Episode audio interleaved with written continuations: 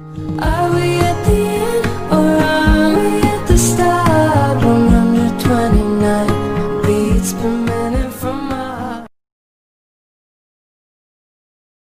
semua, kembali lagi bersama saya di channel Crazy on Mondays. Kali ini saya akan membawakan sebuah alur cerita dari film yang berjudul Street Cat Named Bob.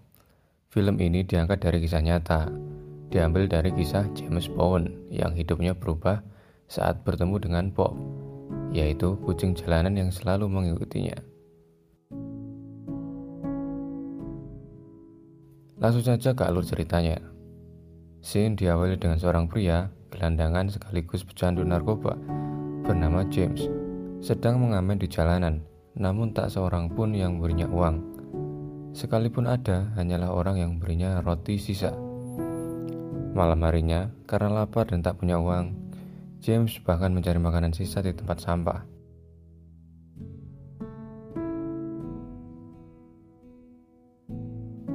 Lalu saat hujan ia makan makanan sisa yang diberi orang saat pengamen tadi. Namun karena masih lapar, James pun pergi ke restoran untuk membeli makanan sisa yang harganya 3 pound. Namun karena uangnya kurang, penjual tak memberikannya. James memohon namun tetap saja penjual lebih memilih membuang makanannya daripada harus memberikan pada James. Lalu James pun pergi saat di jalan ia bertemu dengan Bas. Bas adalah teman sesama pecandu, lalu Bas menyuruh James untuk masuk ke dalam mobil. Mobil itu adalah mobil orang yang lupa tak dikunci, dan mereka pun memakai bareng. Keesokan harinya, tiba-tiba pemilik datang dan terlihat juga ada seorang polisi. Bas yang terbangun membangunkan James yang tertidur, namun tak bangun-bangun. Lalu Bas pun lari sendirian. Ternyata di dalam mobil James sudah tak sadarkan diri. Lalu bangun-bangun ia sudah berada di rumah sakit dan didatangi oleh Val. Val adalah dokter rehabilitasi. Singkatnya, Val Mary James karena sudah dua kali ia melakukan hal yang sama. Dan Val pun menyuruh James untuk menemuinya di kantor nanti. Setelah dari rumah sakit, James pergi menemui Val di sana, Val menyuruh James untuk meminum metadon. Metadon adalah sebuah obat untuk proses rehabilitasi narkoba setiap hari dan melaporkannya ke Val dua minggu sekali. Singkat cerita, karena Val iba pada James lalu mencarikannya tempat tinggal. James pun mendatangi alamat rumah yang diberikan Val, dan ternyata sudah ada Val di dalamnya. James pun senang dan tak lupa berterima kasih juga dan berjanji tak akan mengulanginya lagi. Malam harinya, saat James sedang mandi, ia mendengar suara dari dapur. James yang curiga kalau ada orang jahat mengeceknya, namun ternyata itu hanyalah seekor kucing yang masuk melalui jendela dan memakan sereal James. Lalu James pun memberinya susu dan menyuruhnya pergi. Namun kucing itu tidak mau.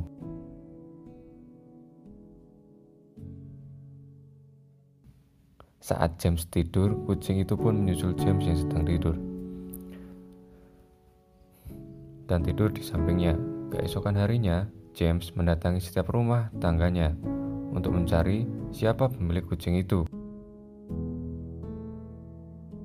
James pun melepaskannya lalu pergi ke apotek untuk meminum metadon.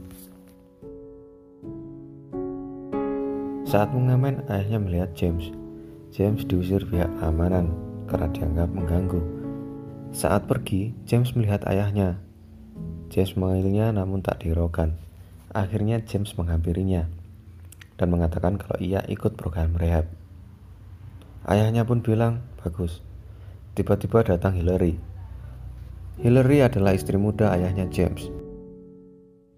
James mengatakan ingin berkunjung saat malam Natal, namun Hillary yang tidak menyukai James menolaknya dan mengatakan kalau tak ada kursi kosong di rumahnya. Saat mau pulang, ayah James memberinya uang yang diterima dengan senang hati oleh James karena ia juga butuh uang untuk makan. Saat pulang, ia mendapati kucing yang ia lepaskan ada di depan rumahnya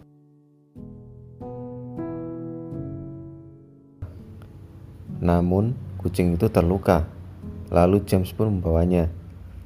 Di jalan, ia bertemu dengan seorang wanita yang bernama Betty dan menanyakan apakah dia tahu siapa pemiliknya. Karena kasihan, Betty pun menyuruh James masuk ke rumahnya dan merawat kucing itu.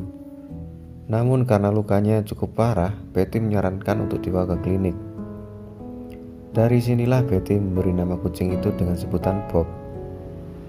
Betty pun memberi kartu dokter agar James tak membayar biaya perawatan. Singkat cerita, James pun pergi ke klinik hewan.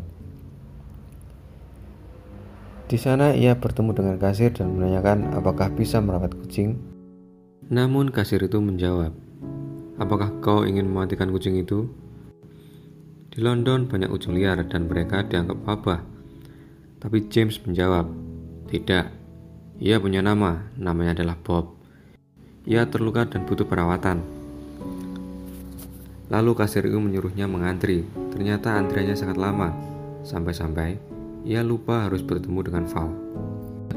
Pemeriksaan pun selesai dan James pergi ke kasir. Namun ia disuruh membayar 22 pounds James kaget karena mengira gratis. Kasir pun bilang yang gratis adalah perawatan dan bukan obatnya. James pun memohon karena ia hanya punya uang receh. Namun kasir tetap tak memperbolehkannya. Akhirnya, James membayar dengan uang yang diberi ayahnya. Walaupun itu adalah jatah makanannya selama seminggu. Sesampainya di rumah, James mencoba untuk memberi obat itu ke Bob. Namun, Bob tidak mau dan malah berlairan ke sana kemari. Akhirnya ia membawa Bob pada Betty. Bob pun mau minum obat itu. Ternyata Betty sudah terlatih merawat kucing. Di saat itulah Betty juga menyarankan Bob untuk dikebiri. Setelah itu James pergi menemui Val. Namun Val memarahinya karena tak datang kemarin. James pun menjelaskan kalau ia membawa seekor kucing ke klinik hewan karena terluka, dan juga bertemu dengan seorang wanita bernama Betty. Singkat cerita, Val melarangnya menjalin hubungan dan harus fokus dulu pada program rehabilitasi. Lalu scene berpindah saat Bob selesai dikebiri dan terlihat Bob dipakaikan sebuah corong di lehernya. Betty mengatakan bisa dicopot seminggu lagi. Namun, sesampainya di rumah, Bob merasa risih dengan corong yang dipakainya. Karena kasihan, James melepaskannya. Saat pergi mau mengamen, Bob mengikuti James. Namun, James menghampiri Bob dan mengatakan, "Hei Bob, aku harus pergi bekerja. Aku tak bisa menjagamu. Lihatlah dunia yang luas. Pergi dan jelajahilah." Lalu James pergi, namun Bob tetap mengikutinya. Saat mau naik bus, Bob pun mengikutinya di dalam bus. Bob mencari-cari James, namun tak menemukannya. Lalu Bob naik ke atap dan menemukan James. James pun berkata, "Hei, sedang apa kau di sini?" Lalu James pun menaruhnya di samping kaca depan dan menunjukkan pemandangan kota pada Bob. Bob pun terlihat senang. Setelah sampai, James pun ngamen seperti biasa namun kali ini ditemani Bob yang duduk di sampingnya. Orang-orang pun tertarik karena melihat Bob. Karena ramai, James pun mendapat uang banyak.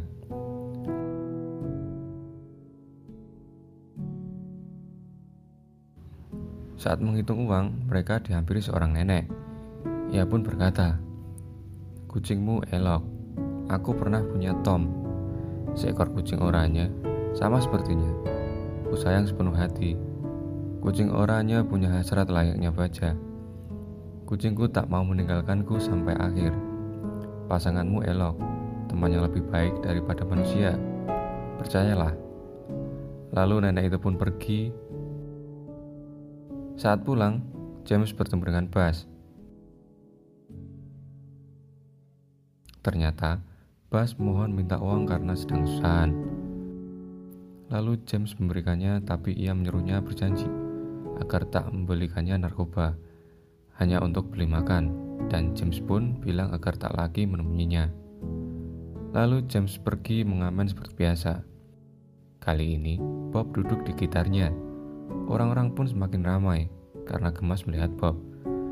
Terlihat juga ada nenek-nenek kemarin yang memberinya makanan kucing dan sebuah shawl sebagai hadiah Natal. Lalu karena mereka dapat uang banyak, mereka membeli banyak makanan kucing dan juga membeli bunga untuk Betty.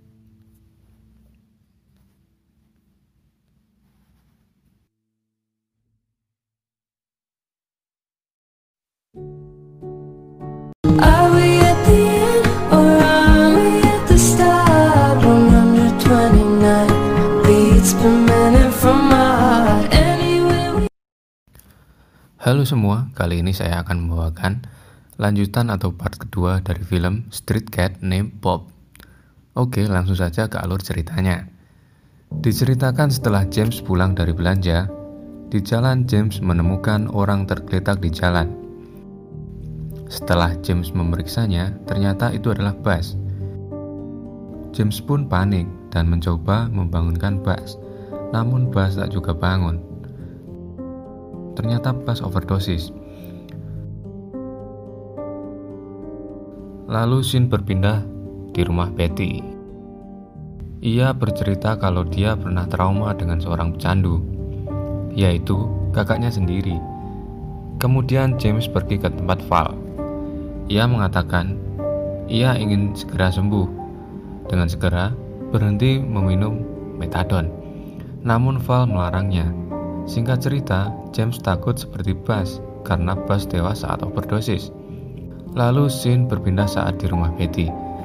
Terlihat mereka sedang persiapan untuk merayakan Natal. Mereka makan bersama dan James pun memberi hadiah. Lalu James bermain gitar ia pun mengajak Betty untuk bernyanyi. Namun, Betty berkata, "Aku tak bisa bernyanyi." Dengan sedikit bujukan, Betty pun mau dan mereka bernyanyi bersama. Saat itu mereka semakin dekat. Lalu Sin berpindah saat James mengunjungi rumah ayahnya. Ia menyembunyikan Bob di balik jasnya, lalu mengetuk pintu dan masuk ke rumah. Lalu ayahnya memperkenalkan pada adik tirinya, yaitu Grace dan Faith. Ternyata mereka tak menyukai James karena pengaruh dari Hillary dan mengatakan James adalah seorang pecandu. Lalu Bob keluar dan tiba-tiba berlarian ke sana kemari dan menghancurkan perabot rumah. Hillary yang tak suka menyuruhnya keluar dengan membawa Bob karena Faith alergi kucing Akhirnya James pun bisa menangkap Bob, lalu keluar. Tak lupa James juga meminta maaf. Lalu scene berpindah saat James mengamen. Tiba-tiba ada seorang penonton yang membawa anjing. Dan anjing tersebut mengencingi tas James. Pengunjung lain yang tak terima lalu bertengkar dengan pemilik anjing itu. Suasana pun jadi kacau. Lalu mereka diamankan polisi. Setelah itu terlihat Val menjemput James. Ternyata James dilarang mengamen selama enam bulan. Walaupun CCTV menangkap kalau itu bukan salah James. Val pun marahinya karena ditangkap dan tidak meminum metadon. Namun James tak menghiraukannya dan terus bertanya di mana Bob. Val menjawab, Bob aman di sel hewan polisi Biar aku yang menjemputnya. Kau segeralah ke apotik. Lalu James pun pergi ke apotik untuk meminum metadon. Tak sengaja Betty ada di situ dan melihatnya. Lalu Betty pun pergi karena kecewa dan marah. James mengejar dan menjelaskannya bahwa ia sedang ikut program rehab.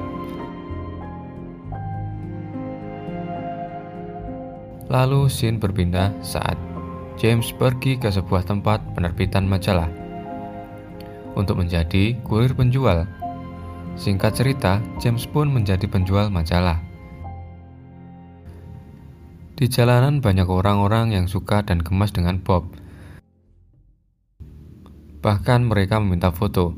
James pun mau berfoto jika mau membeli majalahnya. Alhasil, majalahnya laris manis. Terlihat juga ada seorang wartawan yang tertarik pada mereka dan meminta izin untuk memberitakan kisah mereka di koran. James pun dengan senang hati menyetujuinya. Lalu ada orang yang mau berfoto lagi, dan mereka memberi majalah darinya. Namun James melarangnya karena itu bukan wilayahnya, dan meminta mereka membeli pada penjual di wilayah itu. Namun orang itu tetap memaksa untuk membeli dari James. Singkat cerita, James diberi sanksi karena menjual di luar wilayahnya dan tak boleh jualan selama satu bulan. Lalu, James membelikan Bob makanan dengan uang sisa yang dimilikinya. Hari demi hari berlalu. Akhirnya, uang James pun habis. Dan James pun bingung. Bob kelaparan. Terpaksa ia mengamen di tempat yang berbeda, walaupun ia masih diberi sanksi tak boleh mengamen. Lalu ia pun bertemu dengan Betty di jalan. Sontak Betty marah dan mengingatkan James kalau ia dilarang mengamen. James pun men Bob lapar dan aku juga lapar. Kau ingin aku bagaimana? Betty yang terlanjur marah kemudian berkata, Semua pecandu sama saja.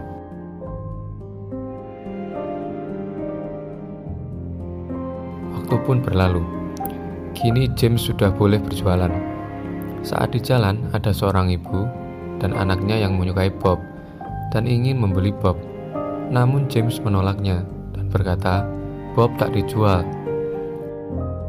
Lalu karena ada orang di sekitar yang membawa anjing, Bob pun takut dan lari. James lari mengejarnya, namun Bob tak terkejar dan hilang. James pun panik dan sedih karena membiarkan dan tak menjaga Bob dengan baik.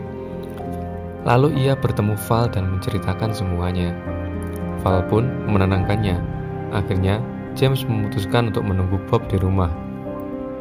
Hari pun berlalu, namun Bob tak kunjung pulang. Sampai suatu malam ia menghampiri penjual narkoba. Namun, James mengurungkan niatnya. Sesampainya di rumah, ternyata Bob sudah ada di sana. James pun terlihat bahagia dan merasa lega karena Bob telah kembali. Esokan harinya, James menemui Val dan berniat untuk sembuh. Val pun mengingatkannya kalau proses berhenti dari metadon lebih sulit dari heroin dan James akan kesakitan di seluruh tubuh selama seminggu. Dan menyarankan kalau James untuk tidak sendiri. Lalu James pergi ke rumah Betty dan meminta maaf. Singkat cerita, Betty pun memaafkannya James pun bercerita ia akan pergi selama seminggu untuk proses rehab. Betty menawarkan ingin menemaninya, namun James menolaknya karena tak mau terlihat di saat lemah dan kesakitan. Dan ia berkata, "Aku punya Bob. Dia yang akan menjagaku." Hari demi hari berlalu dengan James yang kesakitan setiap harinya. Waktu pun berlalu. Akhirnya, James sepenuhnya sudah terbebas dari narkoba. Lalu, James pun pergi menemui Val untuk berterima kasih dan berpamitan. Kemudian ia pergi dan menemui Betty. Ternyata Betty sedang pindahan. Ia akan pergi untuk sementara. Lalu, Betty pun memberi James sebuah hadiah dan memberi alamat rumah orang tuanya dan juga memberi James edaran dari instansi penerbitan Lalu James mendatanginya. Ternyata mereka ingin James membuat buku dari kisah hidupnya. Lalu Shin berpindah saat James mengunjungi ayahnya. Ia meminta maaf dan tak menyalahkan ayahnya. Ayahnya pun berkata, "Ayahlah yang minta maaf." Namun, ayah tak melalaikanmu dan memberi James foto saat James masih kecil. Tiba-tiba Hillary memanggil, "Sedang apa kau?" Ayah James menjawab, Aku bicara dengan anakku dan juga cucuku. Lalu James pun mulai menulis buku. Hari demi hari berlalu. Lalu Sin berpindah di saat pameran buku. Ternyata buku yang ditulis James menjadi bestseller. Saat itu ada Betty yang datang memberi selamat pada James. Terlihat juga ada Val dan ayahnya.